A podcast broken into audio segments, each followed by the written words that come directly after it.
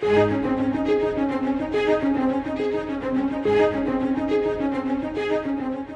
Lord Jesus had 12 original disciples, but those men were just the first of many more followers of Christ. They are an example for us to learn from and a reminder that God works in ordinary people. Are you a true follower of Jesus Christ? Let's study the 12 with Scott Pauley today and find truth that will help us all to follow more closely to Christ.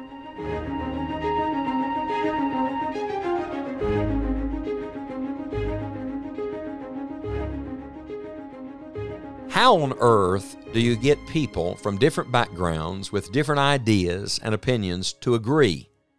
The answer is you don't. it's impossible uh, to get everybody to think the same way. But let me tell you what the Lord does. This is so beautiful. This is really what the church is all about. This is what Christ does with his followers. We don't have to agree with one another, we just all have to agree with Jesus. Uh, how do you get a church to be one? a family to have unity? How do you get believers to, to come together? The answer is uh, we don't all have to agree with each other, but we all have to agree with the Lord. And that's what you find in the first disciples, the original disciples in Acts chapter 1. Now, you'll remember through the gospel records, they fussed and fought and feuded. Uh, they, they vied for attention and lobbied for position, just like everybody does when we're living in our own ideas and strength. But when you come to Acts chapter 1, the Bible says in verse 14, after giving us yet another list of these original disciples, it says, These all continued with one accord. Isn't that beautiful? All. One accord. Now wait up. How do you, how do you get Peter? How do you get James? How do you get John? How do you get Thomas? How do you get all of these disciples uh, in one mind, in one accord, in step?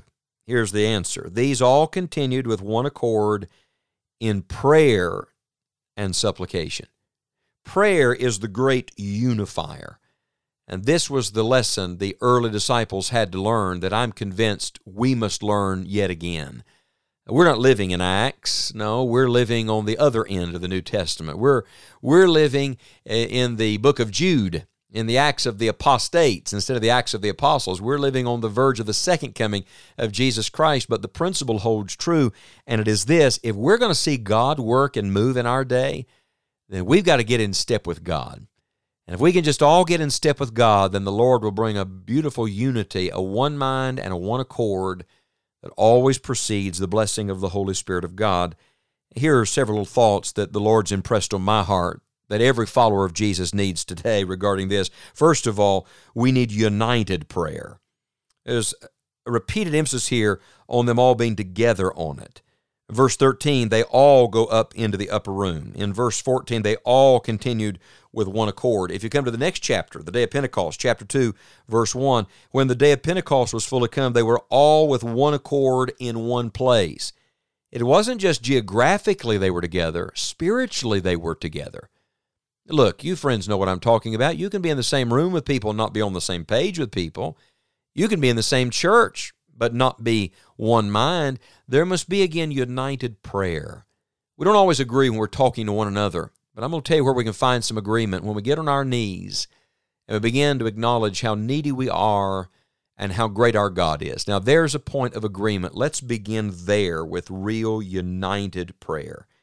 And then their prayer was not only united prayer, it was continued prayer. The Bible says in verse 14, these all continued with one accord. The only believers that really continue are the ones that learn to continue in prayer. Prayer is what gives you strength to keep moving forward. Prayer is what gives you the wisdom to know the next step. Prayer is the thing that keeps you from, from getting off course. Uh, praying Christians are the ones that stay right with God. And I must testify for a moment and tell you the seasons of my life where I have drifted from the Lord in my own heart and mind have been those seasons where I neglected the place of prayer. We need united prayer. We need continued prayer. And then we need impassioned prayer. The Bible doesn't just say they prayed, it says they all continued with one accord in prayer and supplication. Do you know what the word supplication is? It is the most intense word in Scripture for prayer. It means not general prayer, but specific prayer. It means not just the motions of prayer, but the spirit of prayer. Supplication is a heart word, it's a word of desperation. It's a word of heart cry. Oh Lord, we need you. I'll tell you what we need. We need some passion back in our praying again. You want passion in your preacher, don't you? And I like to hear passionate preaching, but I'll tell you what we need. We need some passionate praying. As surely as we need fire in the pulpit, we need fire in the prayer closet. Some people earnestly seeking God, and not just zealous on a platform in front of people, but zealous in the quiet place alone with God. Oh Lord, teach us to pray with supplication. And then let me point out one other thing today. It is this the prayer that these first disciples had was not only united prayer and continued prayer and impassioned prayer, it was decided prayer. Literally, it was a prayer that said, We're going to find out what God wants and we're going to do it. At every crossroads in life, at every intersection, at every decision, every time we're wondering what to do, let me tell you what we should do. We should run to the Lord. God knows, God chooses, and we just choose to accept His choice. Someone said that prayer is not getting our will done in heaven, it's getting God's will done on earth. I totally believe that. What's the context of Acts chapter number 1? Well, the Bible says immediately in the next verse, in verse 15, that Peter stands up and he says to them, Judas is gone. Judas has gone to his own place, and we need someone to take his place. So, what are they going to do? Well, the Bible says they appointed two in verse 23 Joseph, called Barsabbas, who was surnamed Justus, and Matthias. They had two good men, godly men, uh, that could have taken Judas's place, and now the question was who was to take the place. Listen to verse 24. And they prayed. The story of the early church was a story of praying people. The story of the church today must be the story of praying people. It wasn't about finding uh, Matthias, it was about seeking the Lord. And they prayed and said, Thou, Lord, which knowest the hearts of all men, Show whether of these two thou hast chosen, that he may take part of this ministry and apostleship from which Judas by transgression fell, that he might go to his own place. And they gave forth their lots, and the lot fell upon Matthias, and he was numbered with the eleven apostles. I'm thinking of that proverb that says that the lot is cast into the lap, but the whole disposing thereof is of the Lord. They had a decision to make. They needed direction. And for every step they did not believe, they had the answer. I tell you, this sounds like a changed group of men to me. These are not the same disciples we met in Mark chapter 3. They're different men because now they're recognizing it's not about them, it's all about whatever the Lord wants. You ever wonder in Acts chapter 1 why there had to be 10 days of waiting? Why 10 days?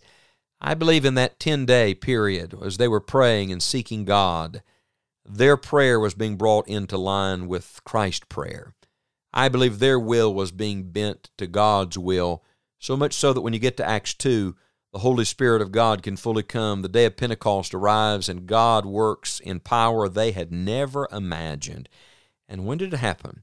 When they decided in prayer that whatever God wanted, that's all they wanted. Now, we can debate on whether one of these two men was supposed to uh, be the, the 12th disciple or whether that was the Apostle Paul. I don't think that's the point. I think God gives us this story to make this emphasis that the followers of Christ must keep seeking the Lord. You don't just come to Him and say, All right, I'm a follower of Christ now. You keep coming, you keep seeking, you keep learning. I wonder, are you learning of Him today? Are you growing in the grace and knowledge of Jesus Christ? Are you uh, becoming nearer to the heart of God? Are you a praying disciple? We're going to walk through each of these disciples individually, but I want to close this particular section of our study on the 12 by saying, I don't want to just say I'm a disciple, and I don't want somebody else just to say I'm a follower of Jesus. With all my heart, I want to be one of his inner circle disciples. I want to be as close to Jesus as possible. And I hope and pray you'll make that your prayer today as well.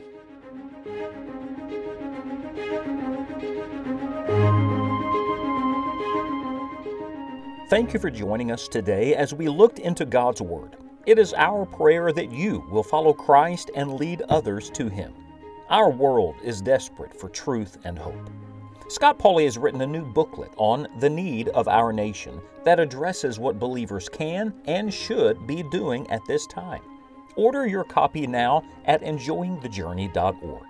We'd love to hear from you and look forward to studying with you again next time on Enjoying the Journey.